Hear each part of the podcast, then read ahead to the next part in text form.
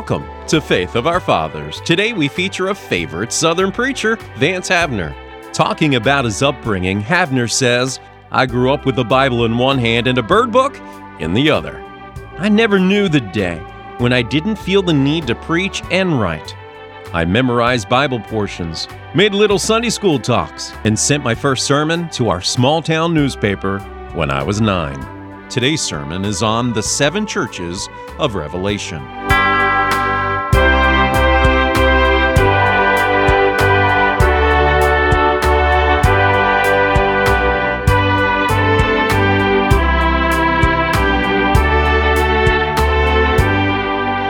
I believe that the first three chapters of Revelation set before us God's pattern for revival. I believe that in the Gospels we have Christ the example, and in the Acts we have the Christ of evangelism, and in the epistles we have the Christ of church and Christian experience. But in the first three chapters of Revelation, we have Christ calling upon the church, the Lord of the lampstands, and the Christ of the candlesticks calling to the church and saying, Repent. And there are a lot of people today who want sermons on the meek and lowly Jesus who went about doing good and on whose breast John laid his head. But they don't want to hear much preaching about the crucified, risen, ascended, and coming Lord with his countenance as the sun and his eyes like fire and his voice like the sound of many waters before whom John fell as dead I think we need more and more to preach about this aspect of our Lord's ministry and message to us. And to five of these seven churches, he said, in substance, repent or else. And the church today does not need buildings or members or money or more activity or even evangelism or missions as much as it needs to repent. A pastor said some time ago that he had decided that the greatest mission field in the world today is the membership of the average church. Now, that's a rather terrific thing to say, but there's a great deal of truth in it, even though one might not want to go that far in such a statement. We are increasing the size, but not improving the sort. And the fact that we have 100 million church members in America may not mean much after all. Dr. Gambrell used to say about the Southern Baptists, he said, We're many, but we're not much. I think that could be said of uh, all other Baptists and Presbyterians and all the rest of us. The extensive has not been matched by the intensive, and while we lengthen our cords, we need to strengthen our stakes.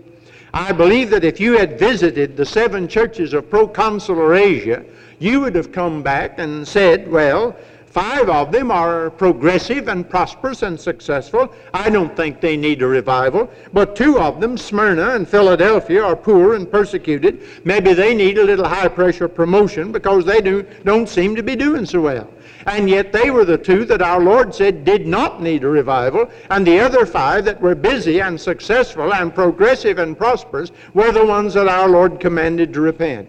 So it'll pay us, I think, to look at these messages, and tonight to the first one in Revelation 2, unto the angel of the church of Ephesus write, These things saith he that holdeth the seven stars in his right hand, who walketh in the midst of the seven golden candlesticks. I know thy works and thy labor and thy patience, and how thou canst not bear them which are evil, and thou hast tried them which say they are apostles and are not, and hast found them liars, and hast borne and hast patience, and for my name's sake hast labored and hast not fainted. Nevertheless, I have somewhat against thee, because thou hast left thy first love. Remember therefore from whence thou art fallen, and repent, and do the first works, or else I will come unto thee quickly, and will remove thy candlestick out of his place, except thou repent.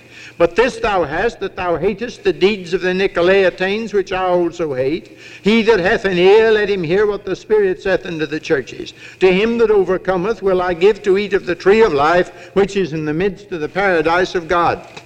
This church is the only one of the seven of which we have any history in Scripture, and that's found in Acts 18 and 19 and 20. Paul visited Ephesus the first time along with Priscilla and Aquila. And then he left, and Apollos, who was a very polished preacher but didn't know all the truth, came along. He was a good preacher as far as he went, but he didn't go far enough. Uh, I'm glad that when Priscilla and Aquila heard him, however, they didn't go stomping out of the place and say that he was a modernist. They invited him home for dinner, I think. You know, you can uh, do a lot with a preacher after he's had a chicken dinner. And so when they had him home for dinner, they said, Now you're all right as far as you go, but you don't go far enough. And they straightened him out, and from then on he gave a complete message.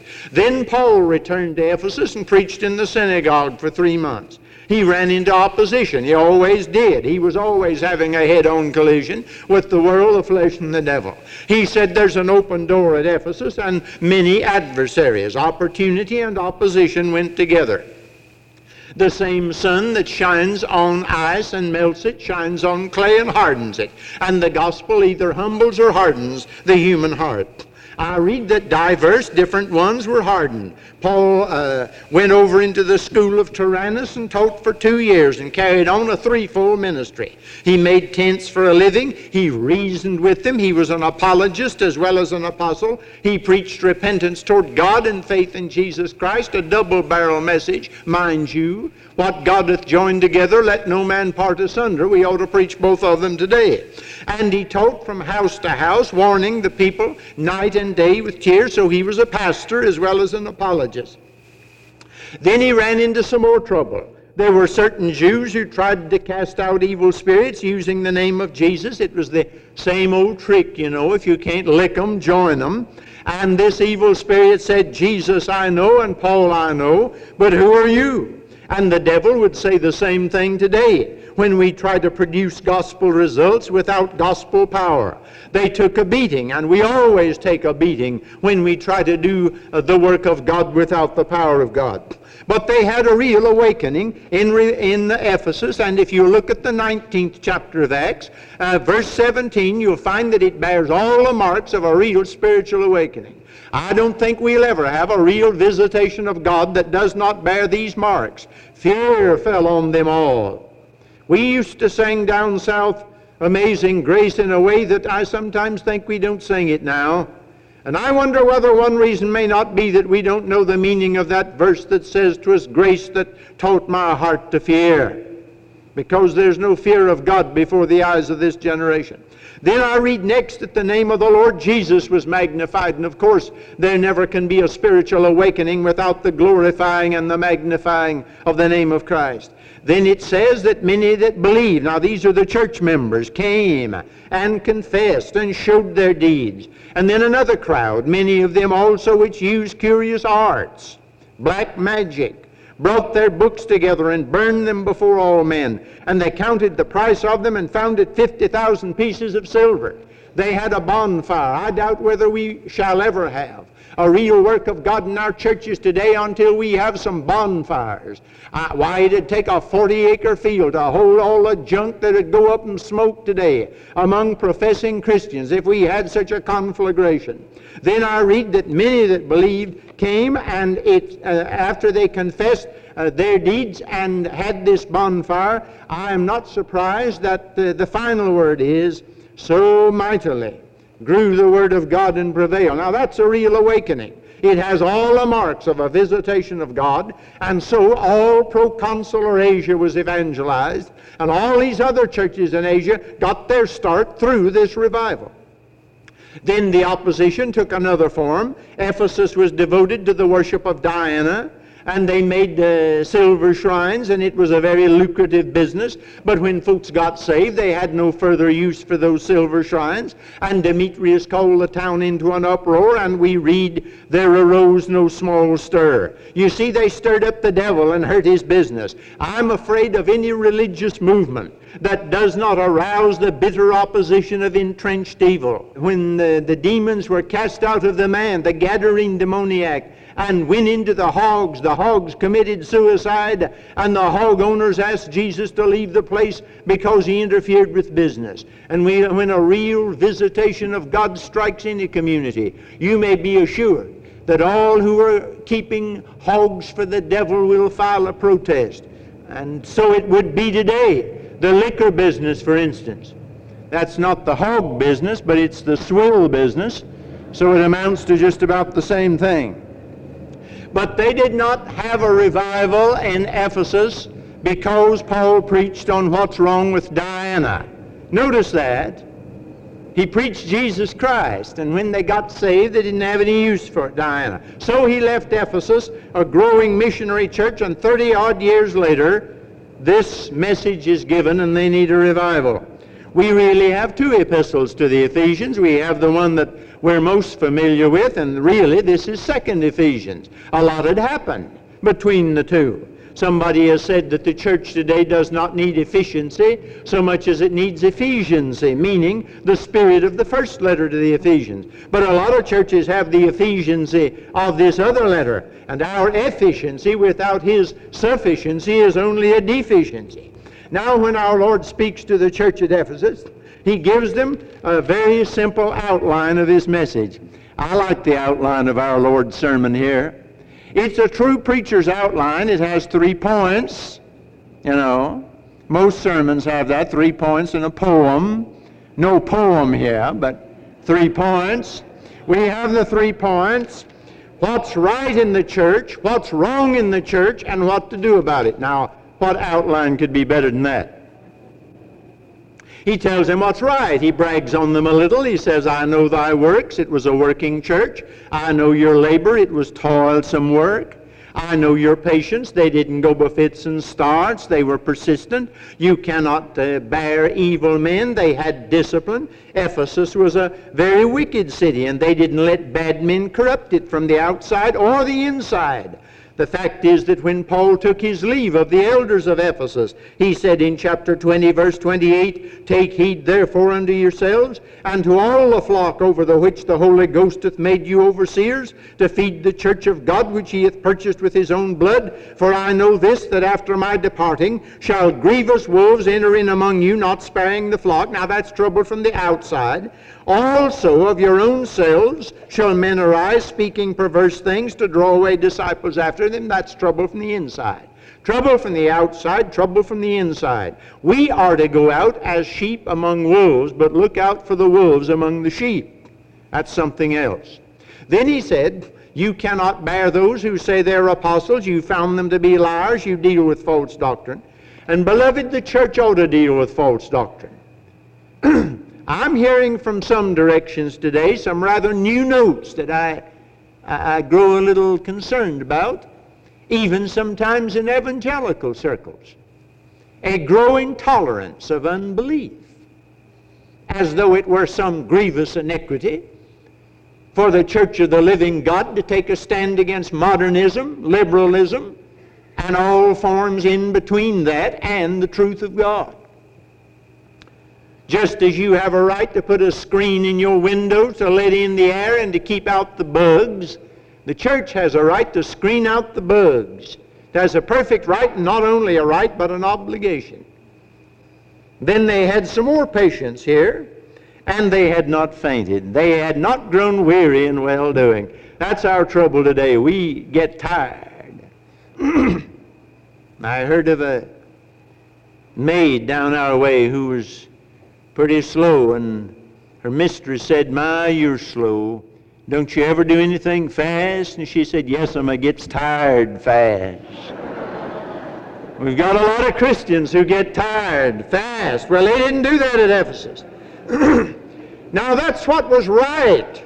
And that's a lot to be right. And I know a lot of churches that don't have that much right. But look what's wrong.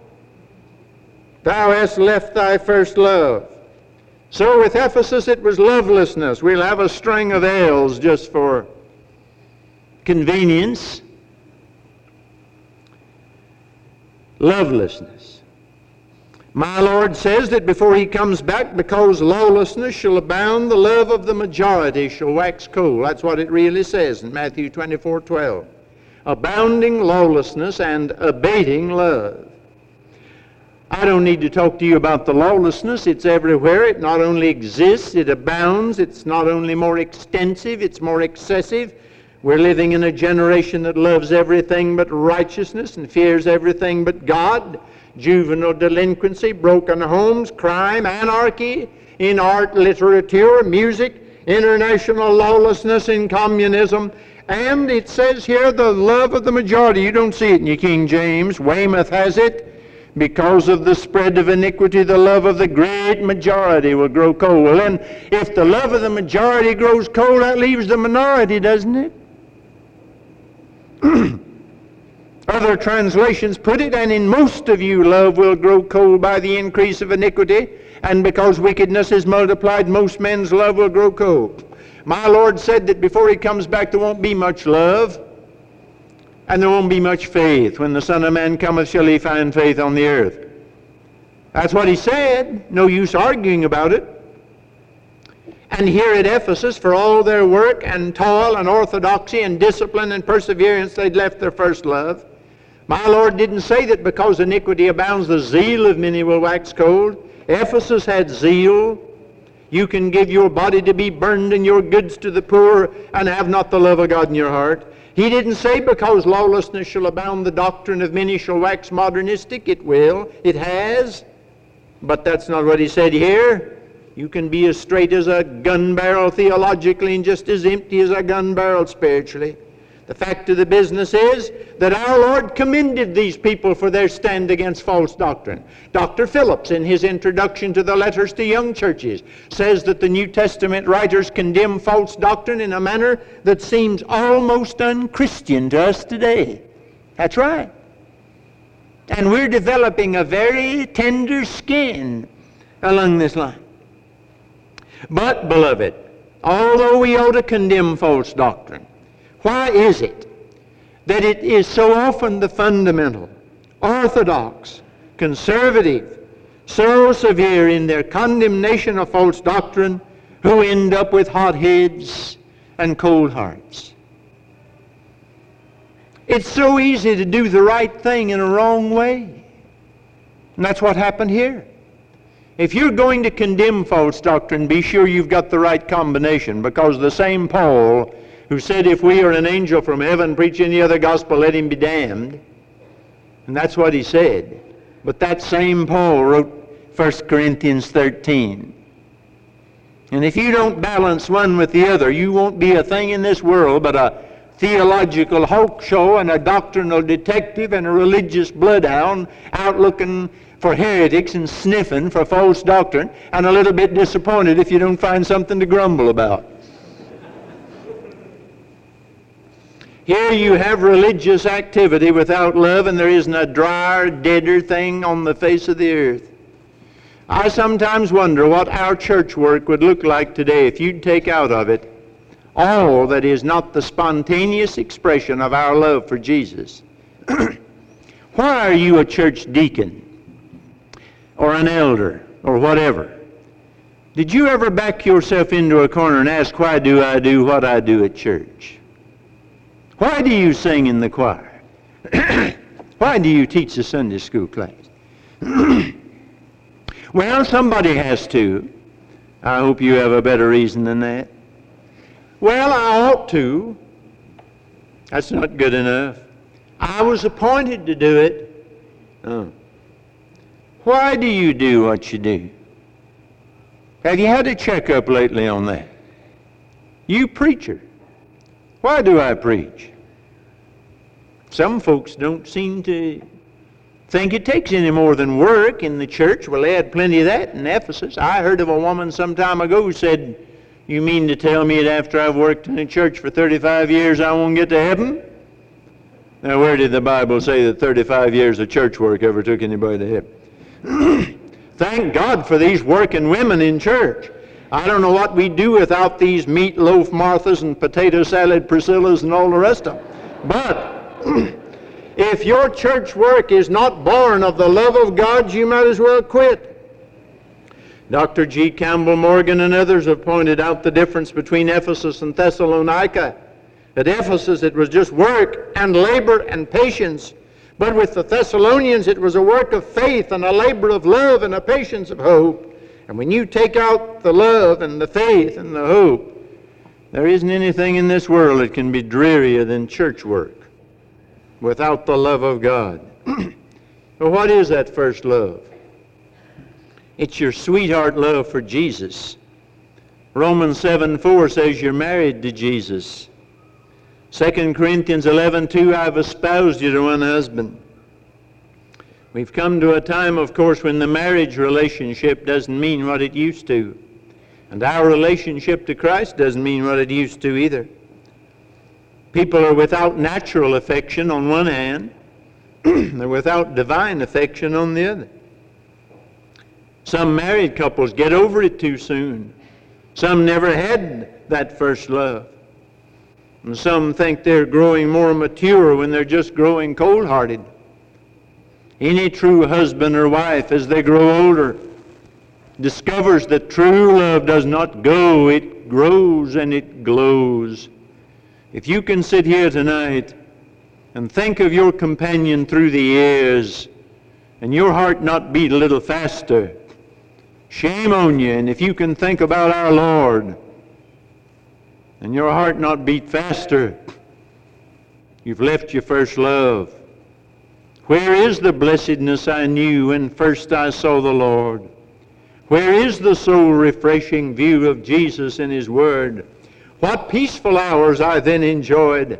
How sweet their memories still, but they've left an aching void this world can never fill. I prepared these messages some time ago when I was in Chicago in meetings with Dr. Tozer. And you know, when you start studying a thing like this, it hits the preacher too. And the voice of the Lord said to me, How about you? For your labor and your perseverance and your orthodoxy and your condemnation of sin, what is it that constrains you?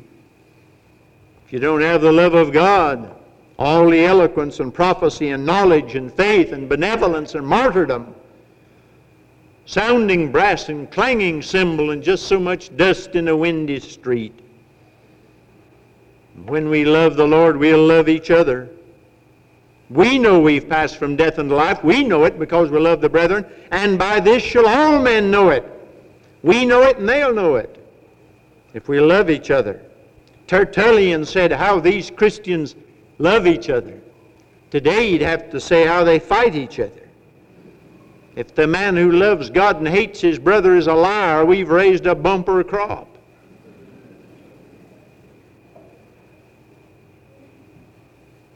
When I heard our brother this evening, that splendid message about our Lord's return, and every time I hear something like that, I feel like, well, in an hour like this, when only God knows how soon this may take place, you'd think, there not being so many of us anyhow, you'd think we would get along, wouldn't you?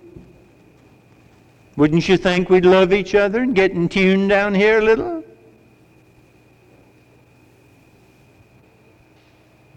My Bible says break up your fallow ground, and if you ever start that, you'll t- tear loose some roots of bitterness before long, nine times out of ten. My Bible says love thinketh no evil. I used to think that meant love didn't have evil thoughts. Well, it doesn't, but that's not what this means. This means that love does not keep account of evil, does not keep books of evil, does not keep a record of every little mean thing somebody said about you, does not make a mental note of that slighting remark that somebody made. I'll venture some folks in this crowd tonight, you've got a library.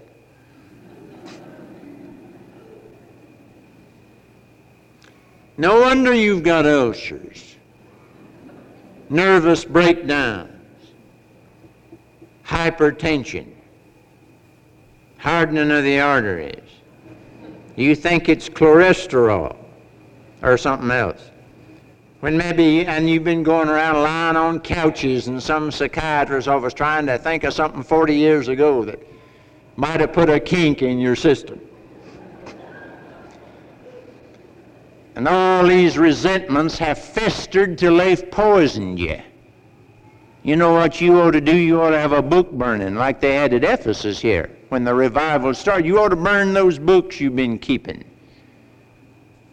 I preached this in Iowa a year or so ago, and the old janitor came up after the service and said, You know, said, I'm going to burn my book.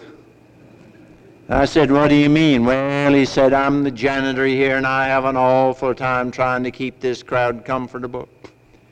When it's too hot for Brother Jones, it's too cold for Sister Smith.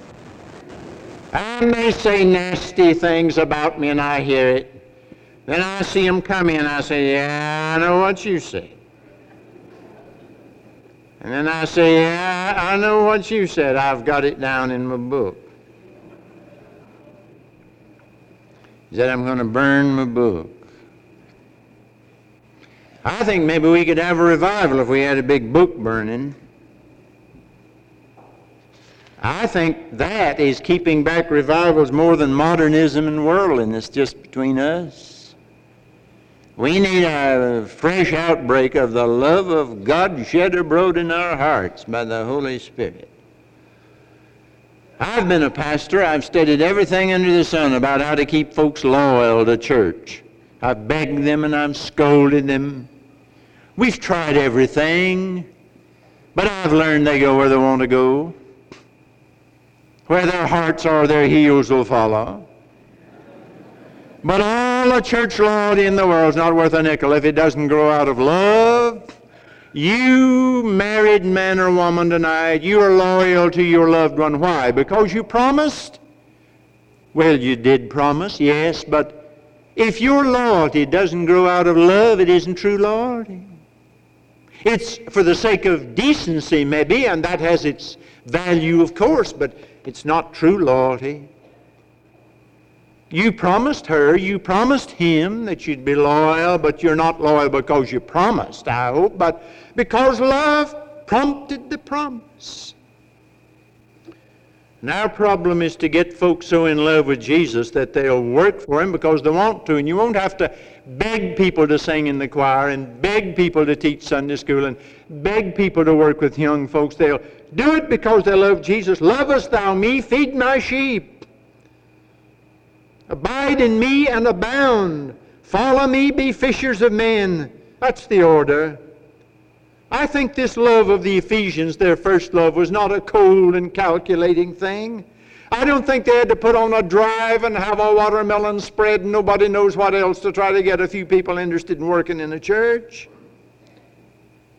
Some of you, when you were in love at first, you know what a reckless love that was. Why, I'll venture some of you men bought your sweetheart a gift you couldn't afford, put nearly mortgaged a year's salary on the thing, maybe.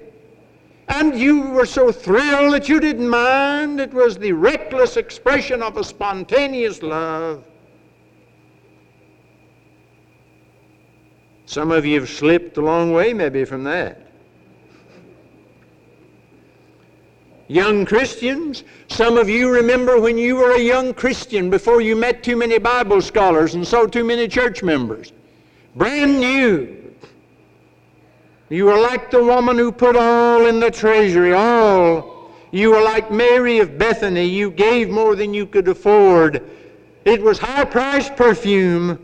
And old Judas stood over there, and he stands there today and grouches and gripes and grumbles because there was none of the love of God in his heart. Now, too much of our church work is done by Scrooges who are afraid they'll overdo it. And if they give God a dollar, they want to sing, When we asunder part, it gives us inward pain. You'll hear some old farmer say, Well, I just can't figure out my tenth. if it is coming his way, he'd figure it out.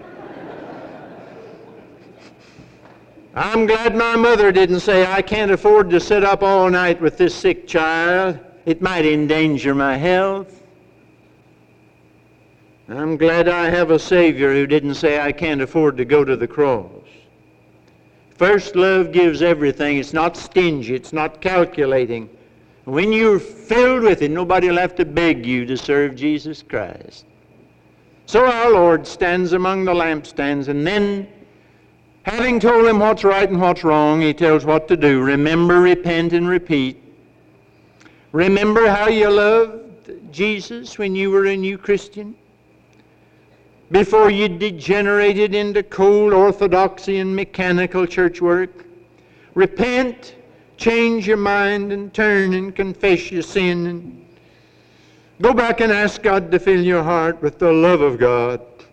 And then repeat, do again the first works. Do like you used to do when your orthodoxy was a hot faith of a loving heart and when church work was a labor of love and not just uh, labor. And you ministering here tonight, recall your first love, recall your conversion, recall that first year after you were called to preach, recall the glow and the glory of your first pastorate. Maybe you've seen so much of the evil in men and you've been disappointed in men you respected and you've had the Spirit of God quenched in you until you've degenerated, God help us, into a sort of a mild cynicism. And you don't need a new pastorate, you need a new heart. You don't need another postgraduate degree. Too many fellows now have more degrees than they have temperature. You don't need another postgraduate course. you need a refresher course in the three R's. And if you don't have it, there's another R in this letter. I will remove you. And so it's revive or else. May God help us to remember and repent and repeat that there may be revival and not removal. May thy rich grace impart strength to our fainting hearts, our zeal, and may I add our love inspire. As thou hast died for me, O may my love to thee, pure, warm, and changeless, be a living fire. Pentecost fire, not painted fire, that won't burn. Pentecost fire.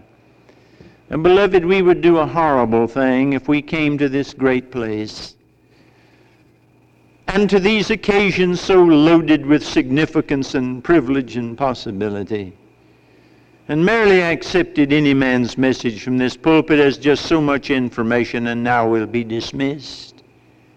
You hear from many churches all about over the land, and you're a Christian, most of you. Why do you do what you do? For Jesus. Do you do it because other folks won't, won't do it and it has to be done and the work must go on and so you're throwing yourself into the breach and trying to hold a gap out there? Well, that's noble and commendable, but I'm afraid it isn't enough to please our Lord and it won't get the work done either. You could do nothing better than to leave this place and get on your knees alone with God and let Jesus talk to you and say, Lord, why do I do what I do? And if I'm doing it, for any other reason than because I love thee, I'm ashamed of myself, and I confess it, and I ask thee to cleanse me with the blood and fill me with the Spirit, and make me do what I do because I want to, and I want to because I love the Lord Jesus. Shall we pray? Now, Father, we're a bunch of poor, limited, weak, frail mortals in this tabernacle tonight under the all seeing eye that's watching us. And the Lord of the lampstands and the Christ of the candlesticks is standing here looking us over, and thou hast our number, and thou knowest what's right and what's wrong, and what we ought to do. Help us to be honest enough to face up to it and to do something about it. We pray in the name of Jesus our Lord. Amen.